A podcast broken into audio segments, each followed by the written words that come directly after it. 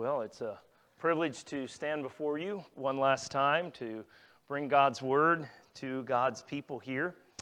I'm grateful for this opportunity to preach, and I'll just say, as a personal note, I'm grateful for the, the various opportunities I've had to minister among the, the saints of Christ Church.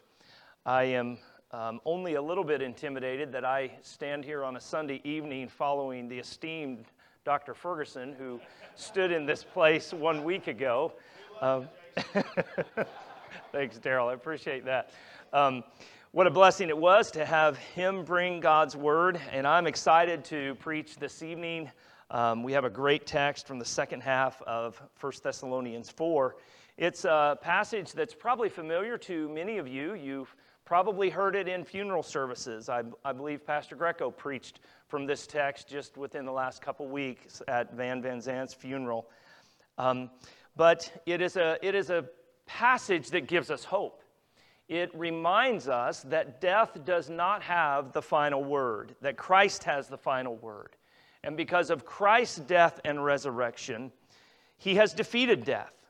And because of his resurrection, we know that we who are in Christ will rise again. We too will be forever with him. So let us look to this passage, but before we do, let us pray and ask God's blessing upon the reading of his holy word. Let us pray. Gracious and merciful God, we thank you for your word. We know that it is quick and powerful and sharper than any two edged sword. And Lord, we pray that by your Spirit and through the word, that you would do your work among your people in this place tonight. We believe that that you are with us, and we trust in your guiding providence and your Holy Spirit to carry your word along. We pray, O oh God, that the words of my mouth and the meditation of all of our hearts would be acceptable in thy sight, O Lord, our rock and our redeemer. Amen. 1 Thessalonians chapter 4 beginning with verse 13. But we do not want you to be uninformed, brothers, about those who are asleep that you may not grieve as others who have who as others do who have no hope. For since we believe that Jesus died and rose again, even so through Jesus God will bring with him those who have fallen asleep. For this we declare to you by a word from the Lord that we who are alive, who are left until the coming of the Lord, will not precede those who have fallen asleep.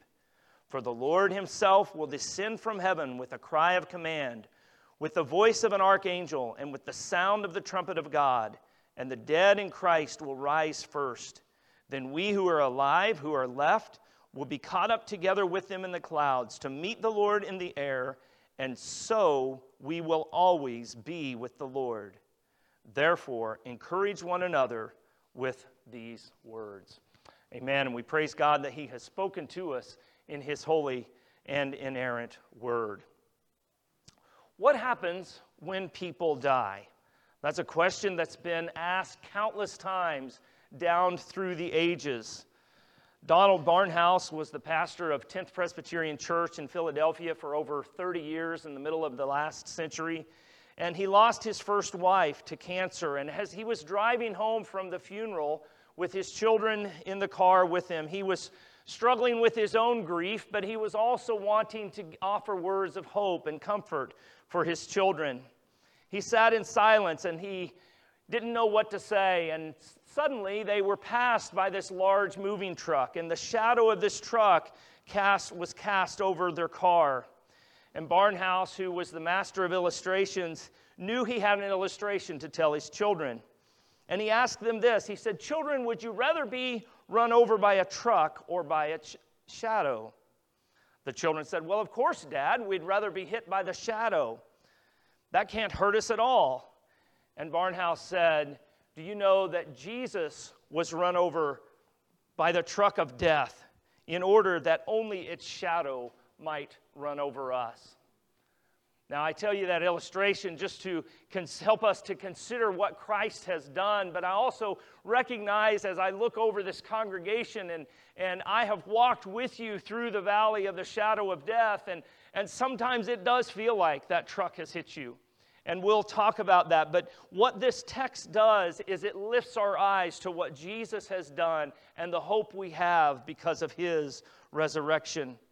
In that illustration, Dr. Barnhouse was seeking to teach this truth to his children in a way that they would understand. But there's something that is unknown about death. There's something that people fear about death. It's unavoidable, it's a sure thing. We say that it is one of the two sure things in this world death and taxes. We know that. However, the question that believers should ask is what happens to Christians when they die?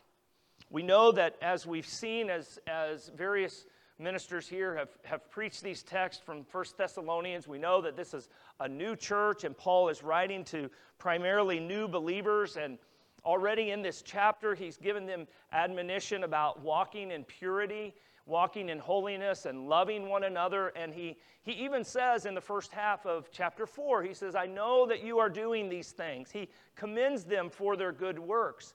But there seems to be an element of confusion that he's addressing here.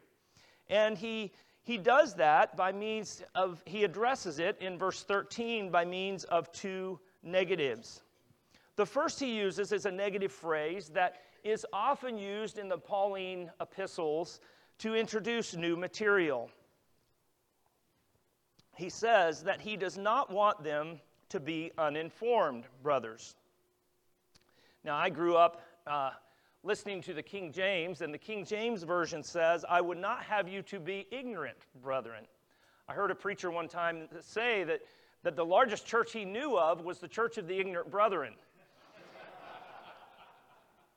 but these words, especially in the King James Version, sound to our ears a bit offensive, but it was a formula that was used, as we said in other places. Paul would use it to introduce new material, to teach them things that they needed to know.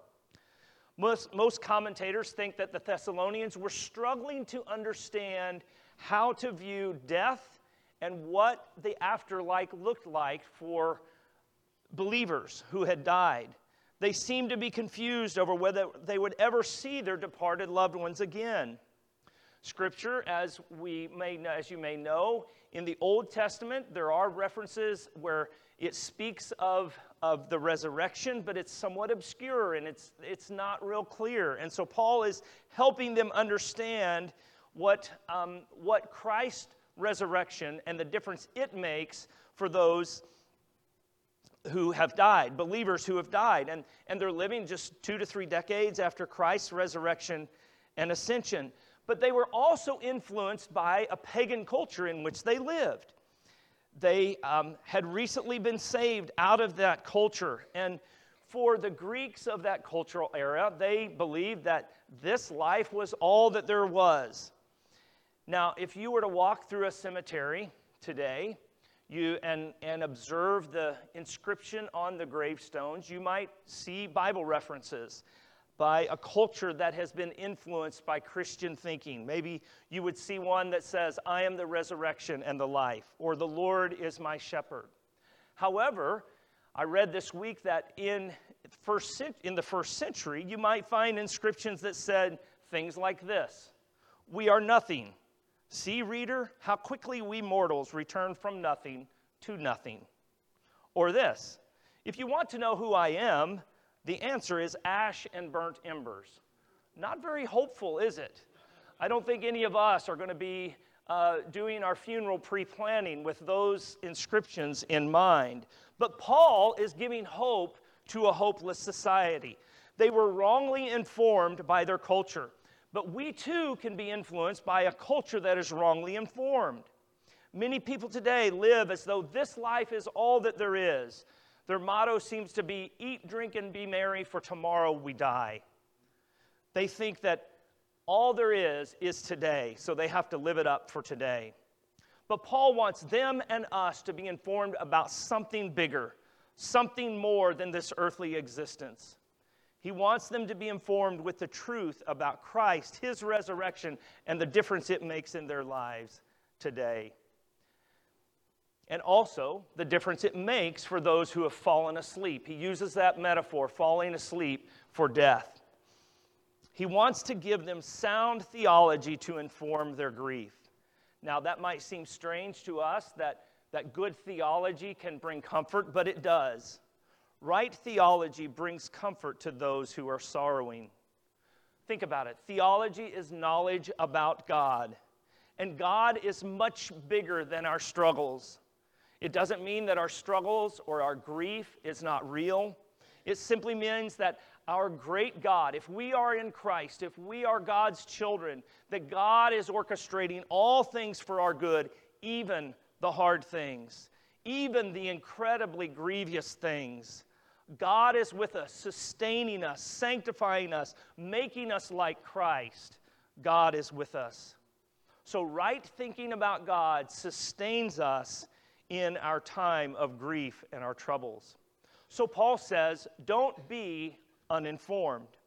He goes on with a second negative. He says that he tells them not to grieve like others in their culture would grieve. Now, he doesn't forbid grief. No, that's not what he's saying. He said that, and because we know that grief is a right and godly response to loss. Grieving the loss of a loved one is really showing gratitude to God who has given the gift of that person into our lives. It's showing honor to God because He's the giver of all good gifts. And it's showing honor to that person's memory and the gift they were to us by God's grace. We see many examples in Scripture of men and women who grieved the loss of loved ones. Joseph grieved the loss of his father. David grieved the loss of his son, his infant son, but also his, the loss of his son Absalom.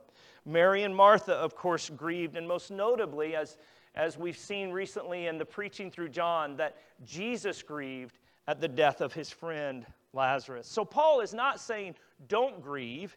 He's simply saying don't grieve like the pagans who have no hope beyond this current life. They see li- this life as all there is. Don't be like that.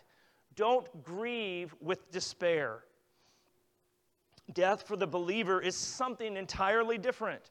And that is what he sets to, to tell us in the next point, which is this the center of the sure hope of the resurrection. What is the center of the sure hope of the resurrection? It's Jesus. In this case, the Sunday school answer is the right answer. And Paul lays out his logic here in verse 14. Look with me, if you will, there.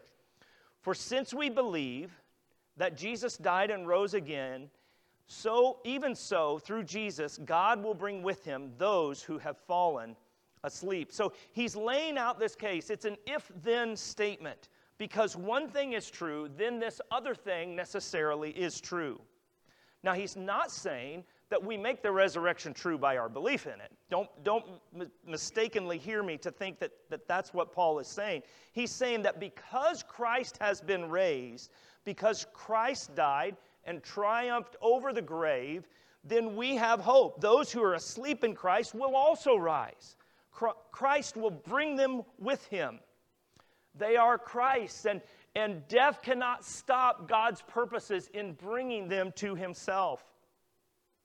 Christ's resurrection has really has initiated the final resurrection for believers. How is this possible, you say? Well, it's because of our union with Christ. We are in Him. We are united to Christ. Paul uses this phrase often to describe the state of believers, that they are in Christ.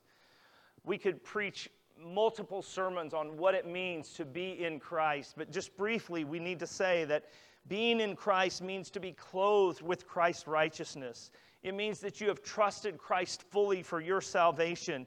You have accepted his sacrifice and his offer of salvation. It means that you have brought into, been brought into union and communion with Christ. You are hidden and sealed in Him, and there is no condemnation to those who are in Christ, Scripture tells us. In Christ, we have been justified and adopted into God's family. We are a new creation in Christ. And if you are in Christ tonight, you are enjoying those benefits of justification, adoption, and sanctification that we quoted this morning in the Westminster Shorter Catechism. These benefits include the assurance of God's love, peace of conscience, joy in the Holy Ghost, increasing grace, and perseverance therein to the end. But union with Christ doesn't just involve our spiritual side. We are embodied souls, and our union with Christ also involves our body. And that union with Christ does not stop at the grave. Death cannot and will not destroy that union with Christ for the believer. Death is a separation of soul and body.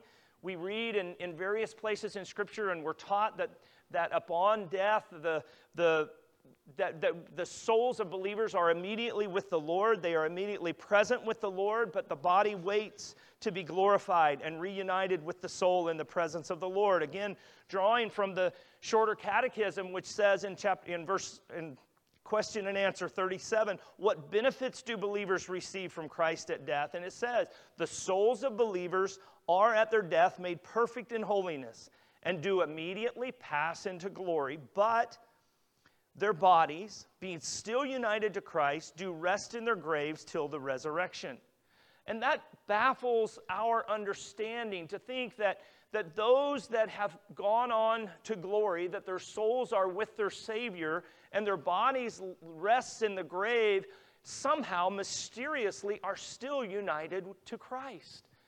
And, and that's something that, that I can't, don't feel like I can completely wrap my head around. But it should bring us comfort as we think about it.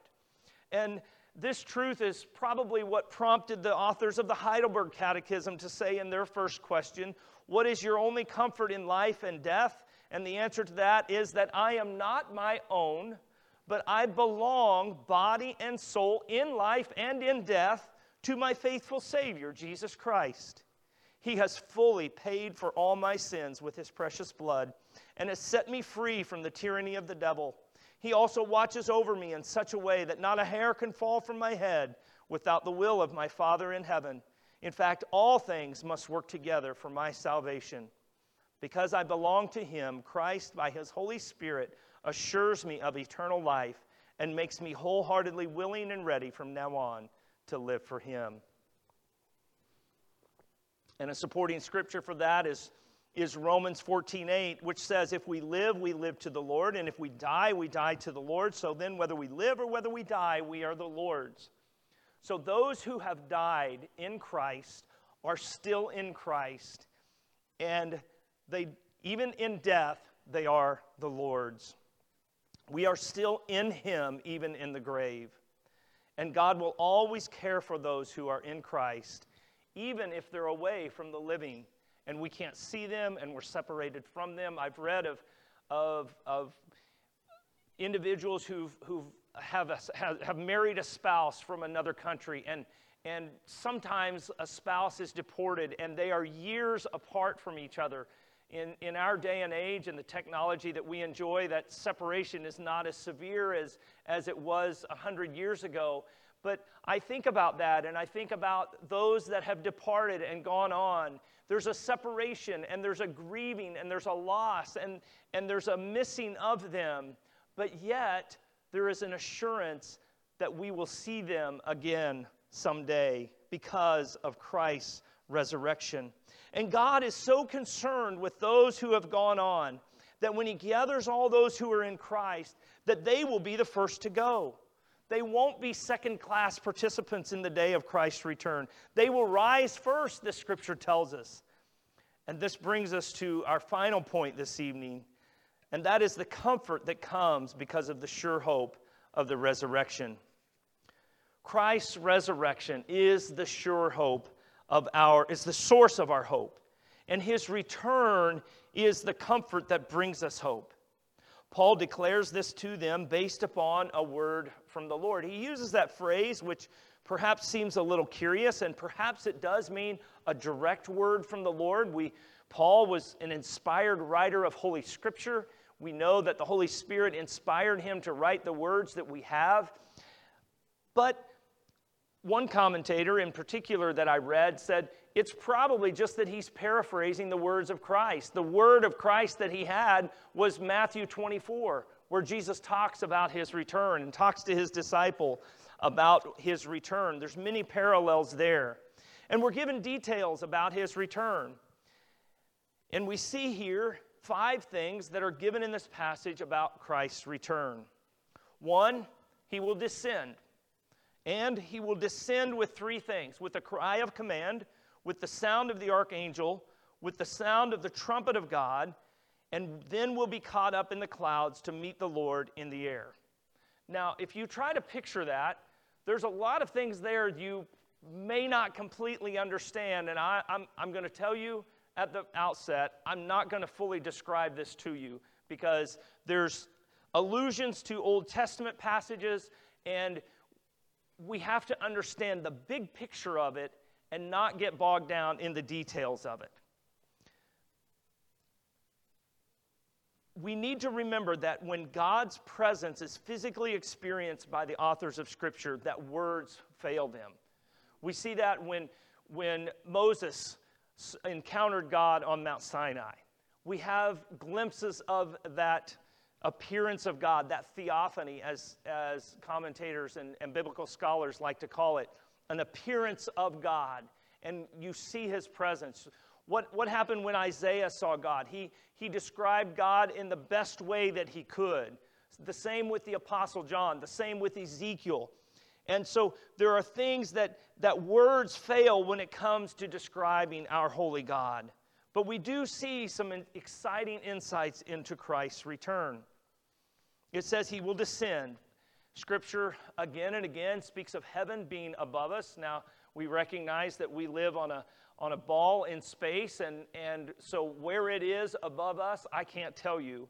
But Scripture does describe it in that way. Jesus said that he, in John 6 38, that he came down from heaven not to do his own will, but the will of him who sent me. It says in Acts 1:11 when Jesus ascended and the angels were there offering comment and, and description to the people that were there, it said that and, and they said, Men of Galilee, why do you stand looking into heaven? This Jesus who was taken up from you into heaven will come in the same way as you saw him go into heaven. Christ's return will be some manifestation of his present, his presence in our current reality. And I know that sounds kind of vague, but it's really exciting when you think about it. Christ's presence will be among us. We see that it's accompanied with a cry of command. Well, a command implies authority, one who has authority, and certainly the Lord Jesus Christ has authority. All authority in heaven and on earth has been given to him. So it's an authoritative command. Perhaps it is to gather all the elect together. We, we don't understand completely what it is. There's a voice of the archangel, and there's the sound of the trumpet, and commentators like to speculate on which archangel it is. I'm not here to offer comment on it. I'm just knowing that, that it will be such an earth shattering event, that it will be heralded with fanfare and with blasts appropriate to the occasion. We see that, uh, again, referencing back to Mount Sinai, that there were so many things that happened there the, the thunder, the lightning, the thick cloud, and a loud blast like a trumpet. A, a passage that, that um, points to God's appearance is from Joel 3, where it says, The Lord roars from Zion and utters his voice from Jerusalem, and the heavens and the earth quake. And again and again throughout Scripture, we see when, the appear- when God appears, that there are physical manifestations and things where even creation recognizes who God is. These are figuratively figurative things, but they point to a real reality. And then it says, our passage says, that we will be caught up in the clouds to meet the Lord in the air. We, we read there from Acts uh, chapter 1 that Jesus was taken up into the clouds at his ascension. But clouds in Scripture point to God's coming. They point to the blessing that, that comes to those who love and worship Him, and it also points to the judgment of those who refuse to bow the knee to King Jesus. So these are challenging things to know and understand. The book of Revelation gives us a bit more insight into Christ's return. And in chapter 6, we see that it, John describes the sky vanishing as a scroll that's being rolled up. And it's, it's, it's like there is an inbreaking of a heavenly reality upon this earthly place that we live. So I can't completely describe it. I know that we'll know when Jesus returns. We don't know if he'll return in Houston or Katy or Boston or Shanghai, but everybody, all believers in all of those places will know that He has come, that He has returned, that He is coming to gather the elect to Himself, that He is gathering all those that the Father has given to Him with a cry of command, with the voice of the archangel, and with the trump of God. And the dead in Christ will rise first. And then we, which are alive and remain, shall be caught up together with him in the clouds. But the emphasis of all of this is that final phrase, and so shall we ever be with the Lord. We'll be with the Lord always. Believers who are dead in Christ will be meeting with believers who are physically alive in Christ, joining to be together with Christ forever. That's the emphasis of this passage, and it should be a tremendous encouragement to us all. And we should encourage one another with these words.